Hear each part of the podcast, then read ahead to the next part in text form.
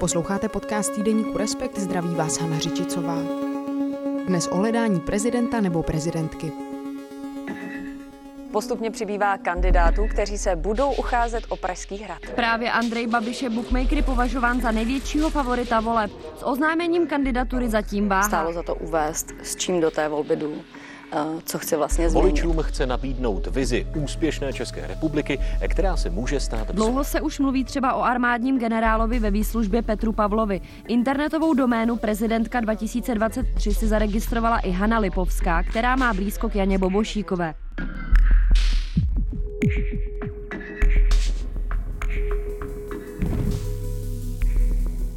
Polovině ledna příštího roku se koná první kolo prezidentských voleb. Ohrad se uchází a kandidaturu k dnešnímu dni oznámila necelá dvacítka uchazečů a uchazeček. Česká veřejnost má poměrně často docela jasno v tom, koho by na hradě vidět nechtěla, koho ale v čele státu chceme, se mnohdy nemůžeme tak úplně shodnout. Kdo nakonec bude dalších pět let sedět na hradě? Zaměřuje se někdo z kandidujících na vůbec nejmladší voličskou generaci? A jaký status má vlastně prezidentský úřad teď, po dlouholetém působení Miloše Zemana nebo Václava Klause ve funkci? Mluvím o tom s reportérkou Ivanou Svobodovou a zástupcem šéfredaktora Ondřejem Kundrou. Ahoj Ivano. Ahoj Hano. Ahoj Ondro. Ahoj.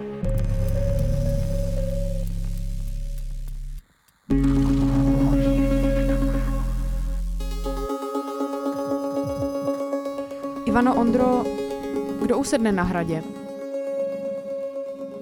Tak já bych typoval, že Petr Pavel. Všechno tomu napovídá, pokud se něco nestane do té prezidentské volby, ono se samozřejmě stát může spousta věcí, tak eh, momentálně to skutečně vypadá, že do toho druhého kola by hm, Petr Pavel skutečně postoupil a že by měl silnou šanci vyhrát. To i v případě, že my vlastně vůbec nevíme, jestli Andrej Babiš bude kandidovat. Myslím, že to neví ani on sám.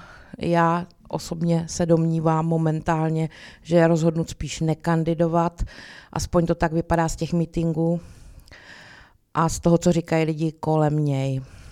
Jak teda uh, ještě zrelativizoval tu svoji odpověď, protože jsem v minulosti si vždycky říkal, že při pokrývání těch prezidentských kampaní se zaměřím na někoho, o kom si myslím, že má šanci se stát prezidentem za nějakých okolností. A tak jsem takhle pokrýval Karla Schwarzenberka, potom Jiřího Drahoše a, mezi tím Jana Fischera. A ani jeden to nedal, tak tak když teď říkám Petr Pavel, eh, tak je dost možné, eh, že se opět zmílím a že to nedopadne a že to bude úplně někdo jiný, protože fakt je za hrozně dlouho ta prezidentská volba, i když to vypadá, že už je to jenom pár měsíců. Ale z toho politického cyklu je to dlouhá doba. Jo, tady bych ráda připomněla, že psal o kandidátu Středulovi a pokud vím, tak teď se trošku spekuluje o tom, že pokud Babiš by ne, pokud by Babiš nakonec nekandidoval, že by mohl podpořit právě jeho, právě z toho důvodu, že Eh, on je ten odborář a myslí na ty na ty eh, chudé lidi, což teď zrovna momentálně je Babišova retorika, takže tím by se to dalo jako nějak eh, vysvětlit. My samozřejmě vůbec nevíme, jestli se to stane. Já každopádně myslím, že, že máme vlastně jako čtveřici silných kandidátů a kandidátek v tuhle chvíli z toho peletonu, který tam je a ten je poměrně jako velký, uh, takže jako lidi mají z čeho si vybírat ale rozhodne-li se tedy uh, nakonec kandidovat Andrej Babiš, tak je to nepochybně on. O Petru Pavlovi tady mluvíme, to je ten druhý. Pak je to samozřejmě uh, podle těch průzkumů uh, veřejného mínění ekonomka Danuše Nerudová a tím čtvrtým je právě odborář Josef Středula. Takže tyhle ti všichni za nějakých uh, jako podmínek mají šanci postoupit uh, do druhého kola a zároveň každý z nich může nasekat uh, jako chyby, které je o, to případné vítězství vlastně připraví. Kdybych se ještě měl zdržet chviličku u Petra Pavla, tak přijde mi, že trochu víc narůstá na sociálních sítích kritika stran jeho komunistické minulosti, on si to neanalyzuje jako velké riziko, uh, jako velký problém, uh, nijak zvlášť se na to nezaměřuje, vyvěsil ty informace o své minulosti na svých webových stránkách z archivu, odpovídá na to takovým trochu už strojovitým způsobem, že to považuje za chybu uh, a že to odčinil službou pro demokracii v těch uplynulých více než 30 letech.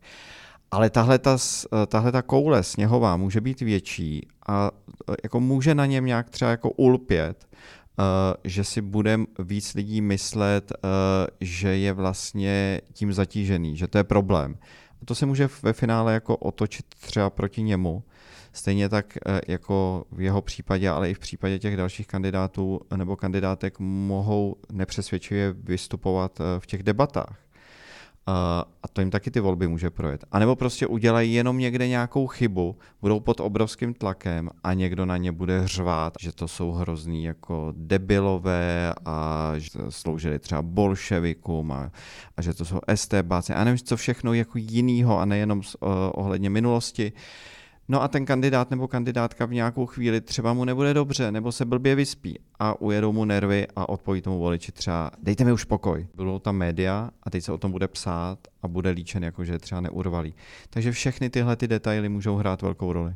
Středula určitě je, jako patří do té, říkáme tady čtveřice, ale jenom bych chtěla upozornit, že teda před ním se eh, v tom potenciálu o sice o pár procent, o jedno, o dvě, eh, v potenciálu agenturu Ipsos se drží ještě kandidáti Hilšer a Fischer to teda vůbec neumím samozřejmě odhadnout tohle, ale myslím, že bez nějakého dalšího zásahu by možná ten kandidát Středula ne, možná do té čtveřice ani nepatřil, nevím. Já myslím, že Josefu Středolovi uh, jako může pomáhat, uh, že dlouhodobě se profiluje jako levicový, tak je odborář, ale uh, samozřejmě teď, když kandiduje, tak bude vnímaný jako levicový politik, který se tady bije za nízké mzdy, které v téhle zemi jsou skutečně jako hodně, hodně nízké on nastolil uh, to téma konec levné práce nebo ho dostal víc do veřejného prostoru. A může mu pomáhat, že tady je prostě středopravá vláda pod vedením ODS, pravicový premiér, je tady pravicový, většinově pravicový uh, senát, vlastně všechny důležité instituce tak nějak jsou jako vnímané, že jsou ovládané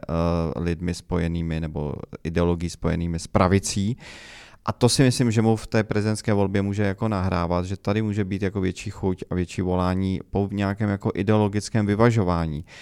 A ať člověk k němu má jako různé výhrady, tak prostě jako ideologicky je dlouhodobě, který se profiluje právě na těch levicových tématech. A to si myslím, eh, a vzhledem k tomu, že přímo v té politice jako nebyl jako kandidát, na rozdíl třeba už od Marka Hilšera nebo od, eh, od eh, senátora Fischera, takže může působit jako jistým jako novým dojmem a že mu tahle ta levicová ideologie může vlastně pomáhat pak ve finále v té prezidentské volbě. Je fakt, že jsem o něm taky přemýšlela jako o někom, u koho si myslím, že to teprve rozbalí a že teprve pak uvidíme, co se v něm vlastně skrývá. Protože já, když se tady dívám na ta jména těch kandidátů, tak eh, možná to zní banálně, nebo to může vypadat jako banalita, ale to je vlastně jediný z těch kandidátů a kandidátek, který se stejně přirozeně pohybuje někde ve fraku, jako se pohybuje v montérkách. Nikdy to vlastně není křeč, že jo. Ti ostatní se mohou do něčeho nutit, chtít zasáhnout i někoho, kdo třeba přirozeně není jim blízký. Ale u něho se domnívám, že on to může eh, jako obsáhnout celou tu společnost nějakým způsobem. To je vlastně přesně moje další otázka. Co kteří ti kandidáti nebo kandidátky reprezentují? Kdo vlastně má, dejme tomu, toho svého kandidáta nebo svou kandidátku? Protože přesně jak jste říkali, pustila nás energetická inflační krize, různé další krize, tak si říkám, jestli nebude chtít spousta lidí volit někoho, kdo bude chtít vyvažovat tu středopravicovou nebo pravicovou vládu. To se může stát samozřejmě a patrně se to stane, takový, tak nevím, kolik takových lidí bude, ale asi, asi dost. Teď moje čerstvá zkušenost z mítingu Andreje Babiše, dejme tomu, že bude kandidovat, to uvidíme, ale i, když, i kdyby nebyl, teď s ním musíme počítat jako s možným kandidátem. Ten, myslím, reprezentuje hněv a strach. Tohle je, tohle je teda docela jistota. On prohlubuje v těch lidech ten pocit, že se mají velmi špatně. Myslím, že uvádí docela do deprese ještě větší, než jako na ty mítingy přišli a že přesně tyhle voliče on může oslovit. Konec konců ono to plyne i z průzkumu agentury Ipsos, o kterou jsem tady mluvila. On nemá moc široký záběr toho voličského potenciálu. On vlastně nemůže ulovit nikoho jiného, než je část nebo většina eh, voličů ano, to je dost. A potom celkem značná část SPD, on luxuje SPD. Možná proto je ta rétorika jeho teď taková, on zbuzuje vlastně strach a hněv, což jsou, což jsou věci, které jsou zpěty s SPD a s Tomiem Okamurou a asi těžko můžeme čekat, že se nějak změní, protože on ví, že vlastně jiným slovem už stejně nemá koho kde oslovit. Takže myslím, že tohle bude ještě, tohle bude ještě jako veselé. Danuše Nerudová, ta má celkem slušný zásah u mladých lidí. Teď se psalo, že ona překvapila, ona teprve začala, no já myslím, že nás ještě může překvapit, že může ještě víc, víc poskočit. Ta myslím je docela pro lidi, kteří v ní taky můžou vidět ekonomku, což ona je, takovou nějakou jistotu, protože asi lidi teď jako hodně koukají po ekonomech, nebo myslím, ta třeba by opravdu mohla přitáhnout těm volbám mladé lidi. Mně vlastně z toho, co pozoruju v médiích i v těch průzkumech, připadá, že Češi a Češky umí docela dobře říct, koho nechtějí, Často je to někdo třeba s komunistickou minulostí a podobně, ale nenacházím moc často odpovědi, koho by a bychom vlastně chtěli. Určitě to je obtížnější si definovat, ale co mi připadá ještě zajímavější, tak je vlastně ta skutečnost, že vůbec poprvé budou u prezidentských voleb lidi narození po roce 2001. Ty už si říkala, že vlastně třeba u Danuše Nerudové pozoruješ právě to, že se zaměřuje nějakým způsobem nebo oslovuje tu nejmladší voličskou generaci. Je tam ještě někdo takový, kdo se na ní zaměřuje, kdo třeba pátrá po tom, co by vlastně mladí lidé od prezidenta nebo prezidentky chtěli? Tak asi z těch favoritů, uh, a vyplývá to z, některých těch průzkumů sociologických, uh, jako část těch mladých, uh, vzdělanějších voličů oslovuje třeba právě Petr Pavel, protože na ně působí jako kompetentním dojmem, protože má za sebou nějakou jako zajímavou historii, teď myslím práci v, pro Severoatlantickou alianci, kde byl nejvyšším vojenským představitelem. A myslím si, že on to v té kampani zatím úplně jako neukazuje, uh, jako že by se cíleně na tuhle tu skupinu jako zaměřoval, neukazuje to proto, protože ta jeho kampaň uh, se teprve jako hodně rozjede někdy uh, plus minus od poloviny září, kdy chce vyhlásit jako svoji oficiální kandidaturu, protože mimochodem Petr Pavel to ještě ne, neudělal. Strategií té kampaně zatím bylo tak jako, zbuzov, jako stupňovat jako o něj zájem, že bude říkat, že si svá novináře a řekl jim, teď vám řeknu, že vám příště řeknu, eh, kdy oznámím kandidaturu. A takhle jako jede už eh, několik jako měsíců, takže to se samozřejmě odráží i do té kampaně, že ještě není úplně jako zacílena na jednotlivé jako skupiny, ale zároveň z těch sociologických dat je vidět, že právě jako třeba část mladých lidí eh, na něj slyší stejně tak jako nějací jako vzdělanější voliči, uh, Danuše Nerudová zase může zřejmě počítat více se ženami, že, jí, že je oslovuje to, že to je ženská kandidátka, což jsem myslel původně, že právě Petr Pavel jako jistým svým charizmatem, takže on bude přitahovat více ženy, ale zatím to vypadá tedy na Danuši Nerudovou ale myslím si, že ty kandidáti jako budou teprve jako cílit eh, na ty, na ty jednotlivé eh, skupiny. Petr Pavel dal teď jedno z takových jako videí na, svůj, na své sociální sítě, kde eh, část toho jsou voliči nebo lidé, kteří by ho chtěli volit a část toho jsou právě jako mladí lidé, takže je jako jasné, že je chce nějakým způsobem vlastně jako oslovit. Může se třeba generál Pavel nějakým způsobem svést v úvozovkách eh, po té situaci s válkou Ruska na Ukrajině? Může třeba právě do své kampaně zapojit víc téma bezpečnosti, nebo to tak zatím nevypadá? No on to takhle jako dělal uh, vlastně ta ze začátku uh, a myslím si, že dál to tolik dělat nebude, že to bude hodně jako potlačované u něj. Uh, protože budou dominovat ve společnosti zřejmě jako sociální témata, ekonomická témata, chudnutí té společnosti, inflace, problémy lidí s energiemi, to, že tady je velká, velké množství jako chudých milionářů, to je ta střední třída, Češi mají rádi jako domy, každý, když jenom trochu může, tak své pomocí si pořídí jako dům, aby měl jako něco vlastního, ale většinou, většinou už nemají na to, když pak je zasáhnou nějaké větší ekonomické krize, eh, aby ten majetek jako udrželi, respektive aby třeba platili vysoké energie, protože se jim říká jako chudí eh, milionáři, těchto těch lidí je taky poměrně jako hodně.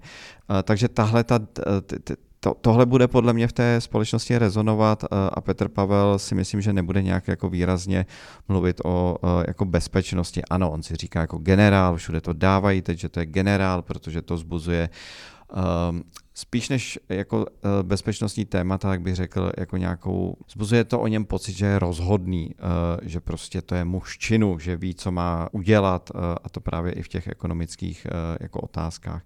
On se na těch bezpečnostních tématech profiloval více v minulosti myslím si, že v tomhle smyslu byla ta jeho strategie jako dobrá, že v, vlastně on se do povědomí Čechu dostával v uplynulých několik let do většího povědomí, protože potom, co odešel z Aliance, se na to nevykašlal, nezůstal sedět doma, ale začal objíždět školy a začal objíždět debaty různé a nabízel se a byl o něm zájem. A tam právě mluvil hodně o bezpečnostních tématech a když začala válka na Ukrajině, ta její nová fáze letos v únoru, tak samozřejmě o tom mluvil taky, ale ustupuje to do pozadí Eh, takže si myslím, že ani jako u jiných kandidátů to nebude bezpečnostní téma. O tom by mohla uh, mluvit víc jako Ivana. Uh, myslím si, že Andrej Babiš se bude jako částečně vymezovat právě na tom steku a hněvu, že bude házet do toho veřejného kotle právě Ukrajince a říkat, jak vlastně se jim přidává a dávají peníze a nám Čechům ne. Ano, to se právě už děje. Na posledním mítinku, na kterým jsem byla před prázdninami, tam řekl, že už dost bylo zbraní pro Ukrajinu. Tak to vlastně začalo už nechce dávat, protože musíme myslet na sebe.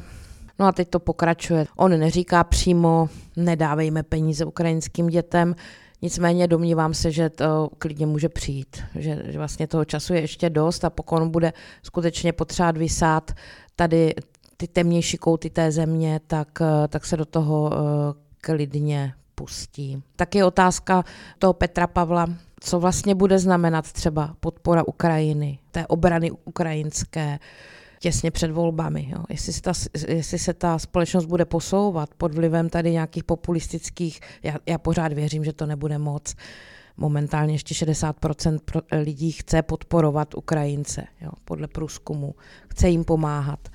Ale jako kam se to posune, protože já prostě očekávám jako velkou bitku tady na tom poli, nebo a ta Ukrajina je tak po ruce, že myslím, že ten Babiš, jak to bude, jak to bude verbalizovat čím dál víc a víc, že, že, že se ta společnost ještě může někam posunout.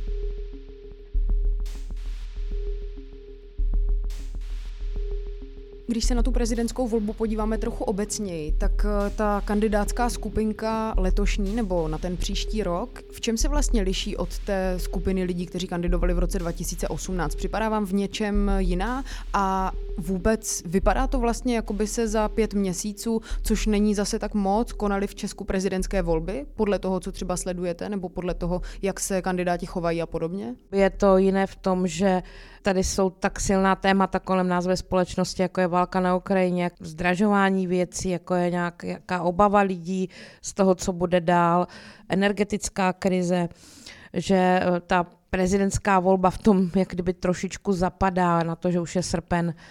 Uh, ono to teda, ono to není nějak promeškané, ono to zase není nějak pozdě, jo, to se opravdu ještě může a samozřejmě, že se to pořádně rozjede, ale myslím si, teď teda tápu v paměti, ale řekla bych, že uh, při minulých volbách touto dobou to bylo věč, větší téma, nebo víc to rezonovalo.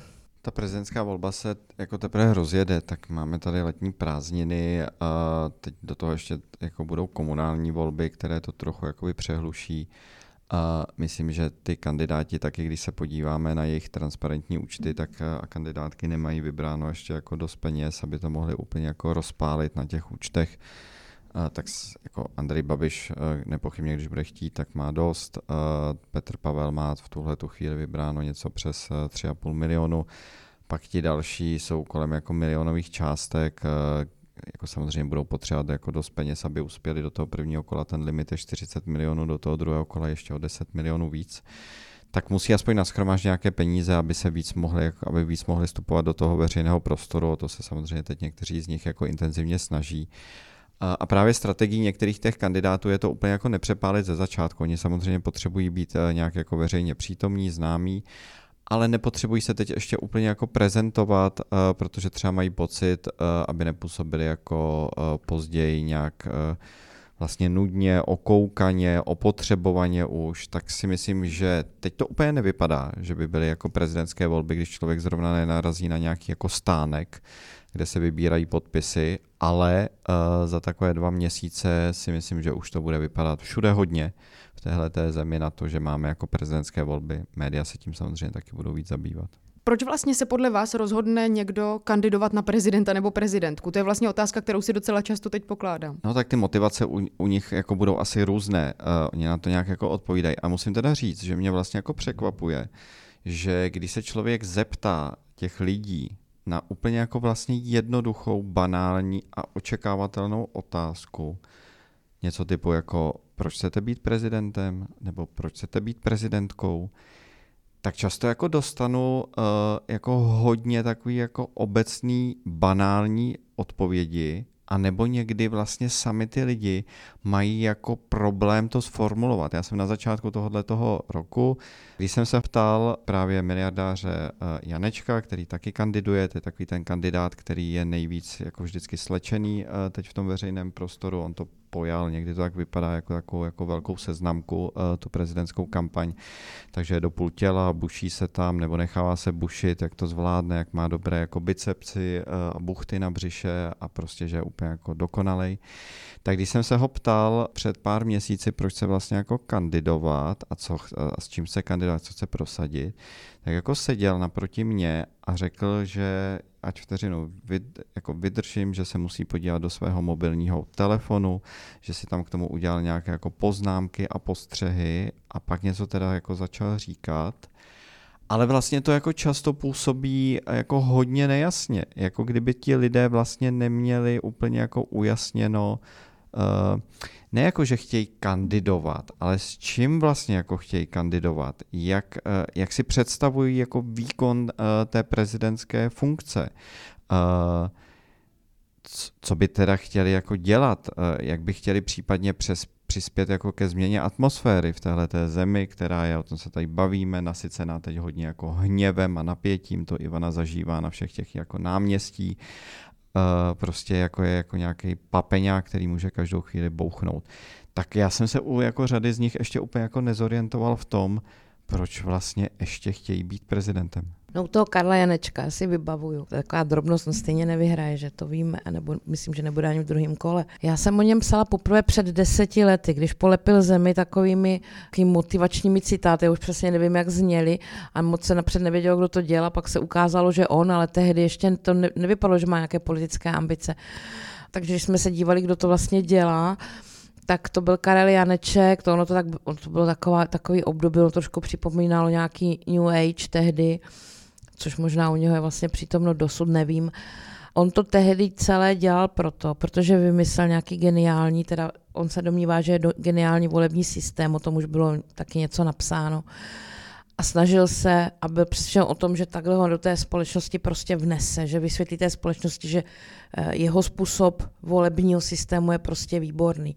Je to deset let a já jsem hluboce, jako tak trošku pozoruju teď, přesvědčená o tom, že on se té myšlenky nevzdál a že on jde do politiky nebo zkouší do politiky proto, aby se mu podařilo tu jeho základní myšlenku tam prostě nějakým způsobem pořád jako, jako vnést do té společnosti. E, takže minimálně vytrvalost má. Jaký status má vlastně teď ta prezidentská funkce? Je nějakým způsobem, dá se říct, skažená po tom dlouholetém působení Miloše Zemana, předtím Václava Klause, nebo jaká vlastně je? Tak funkce skažená není. Jako byli skažení uh, lidé, kteří uh, tu funkci jako zastávali, skažení ve smyslu, že ji zastávali prostě špatně, že se chovali jako nemorálně, že se obklopili uh, jako velmi problematickými, temnými lidmi, že jsou mstiví, že mají nedostatek jako velkorysosti, prostě, že to jsou špatní prezidenti, ale to tu funkci jako takovou nedeterminuje dopředu, uh, aby tam nemohl dosednout uh, někdo, kdo je jako jiný. Uh, a někteří kandidáti o tom jako mluví, že, uh, že jako by si to uvědomovali, že tam chtějí přinést třeba, jakkoliv to zní uh, jako obecně, slušnost, že tam chtějí jako vymést ty dosavadní pořádky, které tam, které tam byly. To si myslím, že, že jako skýtá nějakou jako naději pro voliče, naději kombinovanou s tím, že, že, že, že jako je na výběr v té skupině lidí, kteří se chtějí jako účastnit té prezidentské volby, takže lidé, kteří tam chtějí mít jako voliči někoho jiného, než byl Miloš Zeman a ne, nebo než byl Václav Klaus, tak jako mají možnost uh, si vybrat někoho z těch jako uh, dosavadních kandidátů. A zároveň, a to je šance jako pro média taky a pro ty kandidáty samozřejmě taky především, na základě toho, jak jsme tady měli vykonávaná ta tři prezidentství polistopadová Václavem Havlem a pak tedy eh, Václavem Klausem a Milošem Zemanem, tak my bychom taky měli eh, ve veřejném prostoru prostě víc debatovat o tom, co by tahle ta funkce vlastně měla obnášet, co od prezidenta jako očekáváme, jaký chceme, aby byl ten jeho výkon. Eh, chceme tedy někoho, jako je prezidentka Čaputová na Slovensku, Eh, občanská kandidátka, eh, která se vyprofilovala vlastně eh, na poměrně jako takovém vytrvalém odvážném boji na lokálním tématu a postupně jako vyrostla a dneska se zdá, že nezapomíná v podstatě na Slovensku na žádnou jako skupinu, menšinu, minoritu, nepomíjí žádné jako problémy té země, vystupuje velmi civilně i v tom veřejném soukromém životě. Je to takový jako nenafoukaný výkon té prezidentské funkce, kdy zároveň jako dbá o ochranu ústavy a ústavnosti a demokratických pořádků v té zemi jakkoliv má třeba omezené pravomoci, proto stejně jako český prezident, ale snaží se o to. Tak chceme takového prezidenta, nebo chceme nějakého jako silného vůdce, který po části lidech bude poštěkávat, že jsou to nacisti a fašisti a, bude rozdělovat dál tu společnost, nebo vybíráme manekína, někoho, kde je ochotný se slíknout do půly těla a myslí si o sobě, že je nejkrásnější na celé planetě, nebo vybíráme ještě někoho jako úplně jiného. A to je jako skvělé, že, že teď zase na téhle prezidentské volbě, protože už máme celkem do zkušeností z toho, jak to vypadalo a co se nám třeba líbí a co ne, jakého prezidenta bychom chtěli a zároveň ty kandidáti by eh, tedy měli v tomhle odkrýt víc karty. Já myslím, že my už jsme trošku jako vlastně zapomněli, jak může vypadat, když na hradě sedí někdo, kdo prostě zodpovědně vykonává ten úřad, nebo zodpovědně s ohledem na společnost, na náš obraz v Evropě, ve světě a tak dále. Protože vlastně posledních 20 let posledních 20 let tam seděl buď Václav Klaus nebo Miloš Zeman a to jako to naše vnímání úplně a vlastně i požadavky eh, dost posunulo. Takže já teď kolem sebe často slyším, jako no horší to být nemůže, takže ať tam je kdokoliv z nich, pokud nebude kandidovat Andrej Babiš samozřejmě. Tam myslím, že by nás čekalo ještě dost překvapení, že ta éra by mohla pokračovat eh, toho nezodpovědného vedení prezidentského úřadu. A na závěr vlastně trochu osobnější věc, nechci, abyste nikoho jmenovali, to je samozřejmě nesmysl, ale jak jsem říkala na začátku, mám často pocit, že dovedeme přesně říct, koho nechceme. Dovedla bys třeba Ivano ty a potom taky ty Ondro, dovedli byste říct, koho formátově vlastně na hradě chcete? Když říkáš takhle obecně, já bych tam chtěla ženu. Na druhou stranu pohlaví nebo to ženství pro mě vůbec neznamená, že musím volit ženu a že ji nemůže přehlušit v mém uvažování prostě slušný, dobrý muž. Jak tam chtěl asi slušného člověka, uh, vlastně úplně normálního, uh, který uh, se nebude hrozně nějak jako prožívat, nebude prožívat nějakou jako svoji velikost, to, že dosedl na Pražský hrad, který bude ctít právní stát, to znamená jak ve svém jako osobním prezidentském politickém životě, tak ale bude jako se snažit i o nějakou jako jeho ochranu, že o tom bude mluvit, když bude mít pocit, že je pošlapáván chci tam hlavně člověka, který, uh, který uh, jako si bude uvědomovat, že to nejlepší, co nás mohlo potkat, je, že jsme v Evropské unii a v Severoatlantické alianci, že to zajišťuje naši bezpečnost a prosperitu uh, do budoucna na mnoho let. Člověka, který si bude uvědomovat, jaká rizika přicházejí z Ruska a z Číny, takového nějakého kandidáta a když se dokáže někdy jako schodit a nebo být ještě jako zábavný uh, tu a tam, uh, tak to bude jako super, eh, když třeba ne, nepojede každý den na hrad limuzínou, ale třeba jednou pojede tramvají, tak to by bylo úplně geniální. To se mi líbí třeba ten současný rakouský prezident, který se takhle chová, nebo švédští politici, tak to si myslím, že tu zemi by to jako trochu zcivilnilo a ten úřad by to vlastně jako hodně zcivilnilo a to by vlastně nebylo vůbec na škodu. No, myslím, že na tom, jak se tady bavíme, vlastně se ukazuje, to, co jsem říkala před chvílí, jak se snižují i ty naše požadavky, protože to je všechno skvělé, ale myslím, že v normální společnosti nebo běžné věřím, že my vlastně vyjmenováváme vlastnosti nebo takový jako přání naše, jak by měl vypadat náš prezident či prezidentka, který by v zemi, kdyby nezasáhlo 20 let prezidentství našich dvou bývalých prezidentů, vůbec člověka nenapadali, protože by byli absolutně samozřejmě základní výbavou kandidáta na prezidenta nebo budoucího prezidenta či prezidentky. Takže jenom vlastně já bych tomu ještě chtěla dodat, že bych si přála člověka na tom hradě, který, který možná tu společnost bude i někam posunovat. Kromě toho, že se bude chovat zkrátka normálně a dělat ty věci, které prezidenti dělat správně mají, tak ji bude i někam posunovat, v nějak, rozšiřovat její obzory, bude nějak zajímavé a inspirativní, bude k ní promlouvat ve chvílích, ne kvůli sobě, protože chce tady ukázat svoje ego nebo chce nám říct, co všechno nám pokazí, ale bude nám prostě třeba přinášet i nějaké nové zkušenosti z té funkce, ze světa, ze svého myšlení. Prostě nabízet nějaké nové příležitosti, ne věcně, že? protože ten prezident nebo prezidentka nemají takové pravomoci jako vláda, ale že bude tu společnost zkrátka nějak pozvedat, to bych moc chtěla. Tak vám děkuju. Díky.